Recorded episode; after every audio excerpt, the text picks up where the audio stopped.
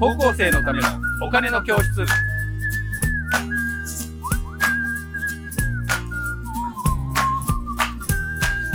えー高校生のためのお金の教室スペシャル。えー今回はですね、えー公認会計士で経営コンサルタントの安本隆治さんをお招きして、そして、えー高校1年生の土井地さんと、高校1年生の杉原さんをお招きしてお送りをしております。えー今回はですね、えー会社というですね、私たちがもう普段当たり前のように使っているあのものがですね、一体何なのかということをですね、お話を聞いていきます。で安本さん、お願いいたします。はい。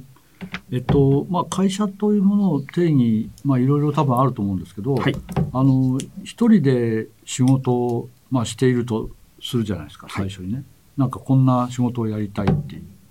まあ、あの、な、なんでもいいんですけど、あの、ソフトウェアを作るんでもいいし、うんあの、和菓子を作るんでもいいし、はいまあ、いろんなサービス業でも、まあ、運送業でもいいと思うんですけど、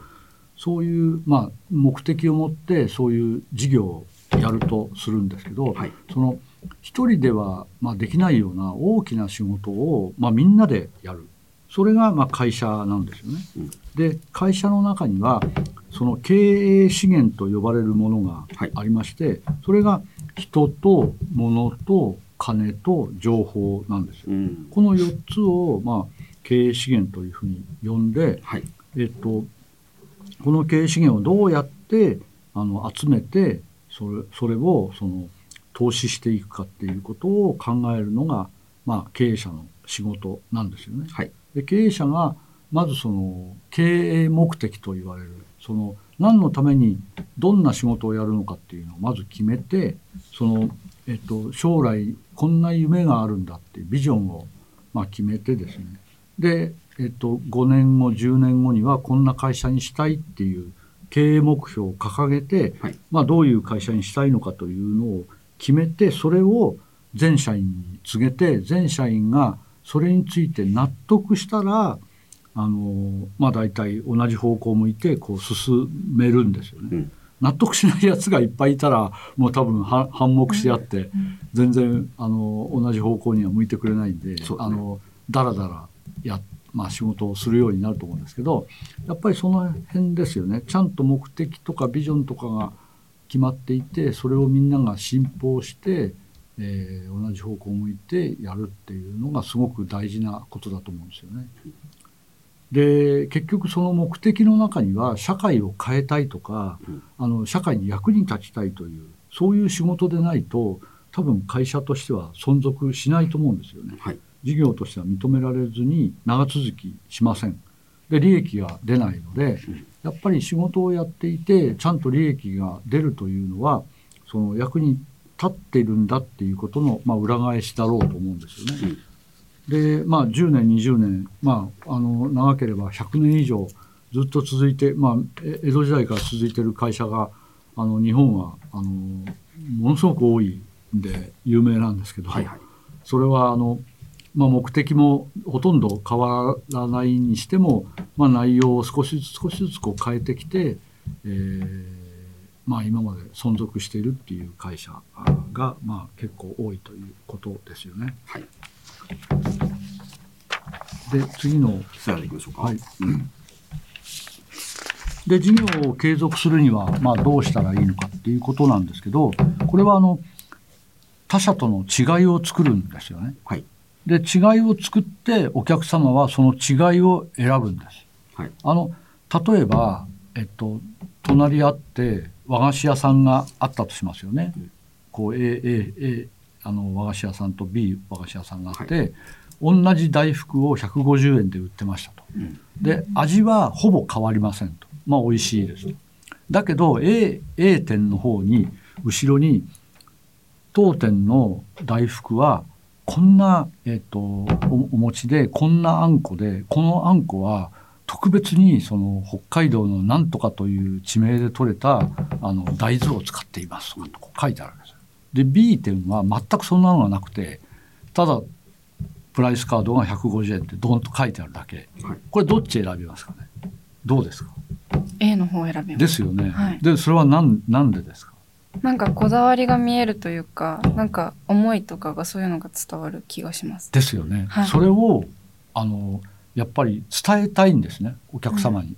だからその伝え方が良かったから多分 A 点を選んでくれたし、お客様もそれが分かってるからそっちを選んだ。それが他社との違いなんですよ。うんでその違いをお客様は選ぶのでそれはあの単なる改良とか改善とかか価格の差だとあの B 点150円じゃなくて130円に下げても多分 B 点の方は買わないと思うんですよね。まあ味同じだったら多少増えるかもしれませんけどやっぱりその、えっと、商売はあの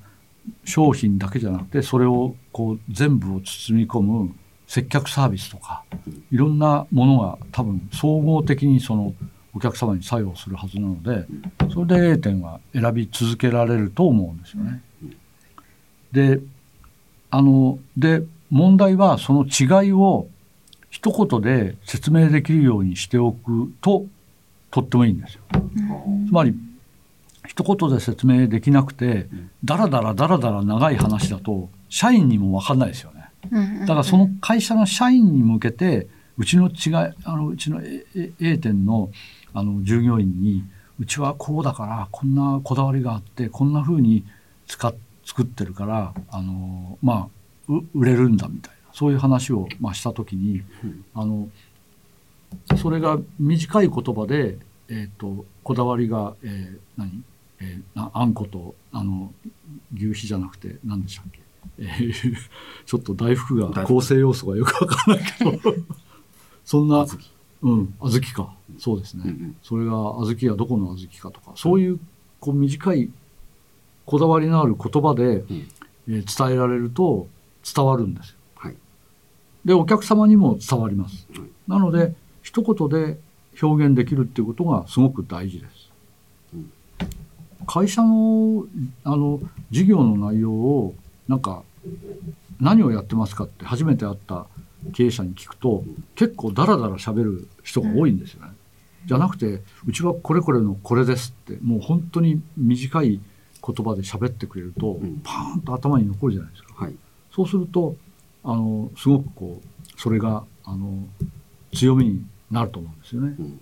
でお客様にとっての魅力が、まあ、その強みになるのでその強みをどう作ってその魅力をお客様に正確に伝える。伝えたいんだけどつ伝わるかどうかは全然別なんですよね。伝えたいと思うこととうん。伝わるかどうかははい。相手のどう見えてるかっていうことを考えてもらってどう伝わっているかを考えながら伝え方も変えていくっていう。うん。二通りまあ考えなきゃいけないですよね。だから単なる宣伝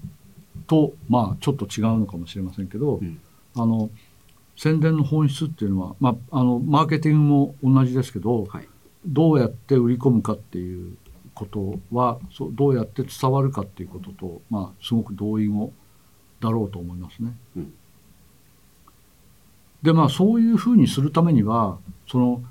会社の中のそれぞれの担当の役割あの役割をこう担っている社員の人たちがみんなあのこれ、えっと、高校生の人は初めて聞くかもしれませんけど PDCA っていう仕事の回り方があって、えっと、プラン P はプランで D が Do で C がチェックでアクションは A なんですよ。つまり自分の仕事を計画をしてそれを実施してそれを計画と実際が合ってるかどうかチェックをして、ん。でそれについて間違ってたら直すっていうアクションがあるっていう。その PDCA のサイクルを常に回していくとあの会社の中のそのむ無理とか無駄とかムラとかいうのがなくなるんですよ。で全てのポジションの人たちが同じようにその PDCA のサイクルをしっかり回していくと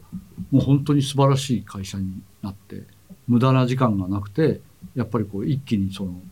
えー、と目標に到達できるような会社が出来上がるわけですよね。まあ、なかなかそこまでいきませんけど、はい。あのどうですか？仕事をされていて PDCA をうまく回していると思われますか？はい、かまあ、私は、まあ、日々試行錯誤をしてますけどもね あの簡単に同じ失敗をしないでうんまた別にやっていこうということだと思いますけど、まあ、もちろん努努力はしています。はい。あと言葉は必要してます。してるん ですよ。はい。まあこれが今日のじゃあ会社とは一体何だろう？除雪ですけども、はい。え今日じゃあお二人にはあの会社を作るつもりで？はい。聞いてもらいたいと思ってますけど、どうでした一回目は何か感想ありますか？そうですね。うん。あ、その、その他の企業との、あ、あ企業に自分の会社が勝つために、そのいろいろな視点から、その、その自分の事業の魅力が伝わるように、その、がん努力することが 大切だってことを知れてよかったです。あその通りですね本当に、うんそれがあのみ魅力をどう作るかってことだと思うんですよねなんかねあさっての方向に努力してもねもったいないですもんね。はい。杉谷さんありがとうございました。うん、じゃあドイツさんお願いします。はい。えっと、なんか高校生とか学生は、ただがむしゃらに一回やってみようっていう精神をすごいなんかやってみてって、よく周りの方に言っていただけるんですけど、そのなんか、その、えっと、会社とか事業とかになると、一回がむしゃらにやってみても、それが一個失敗したらすごく大きな損失になってしまう。ので、その、その PDCA っていうのが、すごくなんか、会社とかの基本の根幹となってるっていうのがすごくの面白くてなんか子供と大人の違いって言ったらあれなんですけど、そこがなんか大人の一歩なのかなとか思ったりもしました。すごいな。そういうふうにねなかなか 考えられるうん。そうかもしれないな。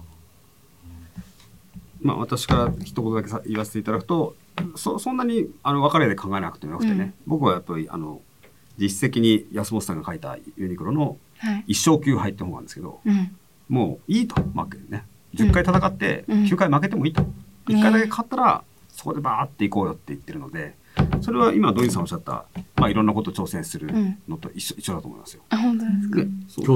本当にあのーまあ柳井さんはよく言ってましたけど新商品を、まあ、例えば明日の朝最初の店頭にこう並べるとするじゃないですかこれ売れる売れっ子ないよって言うんですよ彼は。ねんか売れっ子ないよと思ってたら、うん突然売れ始めたらものすごい嬉しいじゃないですか、うん売れる売れると思ってたらもうちょっとしか売れなかったらショックでもう人と喋りたくないですよえ。うね、んうんうん。だから売れないと思って出した方が絶対いいんですよ、うんうんうん。だから本当に10個新しいものを出したら1個だけ成功すれば大喜びですよね、うん、そうやって生きてきたんで、うんまあそそれでもあの2兆4,000億の売り上げにうんうんなりましたから、まあそういう意味ではそういう考え方が成功したんですよね。はいえーさらに詳しくはですね、一食を読んでいただくと。はいということで。ぜひはい。えー高校生のためのお金の教室スペシャルですね。えー今回はですね、えー会社とは一体何なんだろうということで、この会社シリーズ。まず序章をお送りいたしました。では皆さん、あちらのカメラを見ていただいて手を振りましょう。どうもありがとうございました。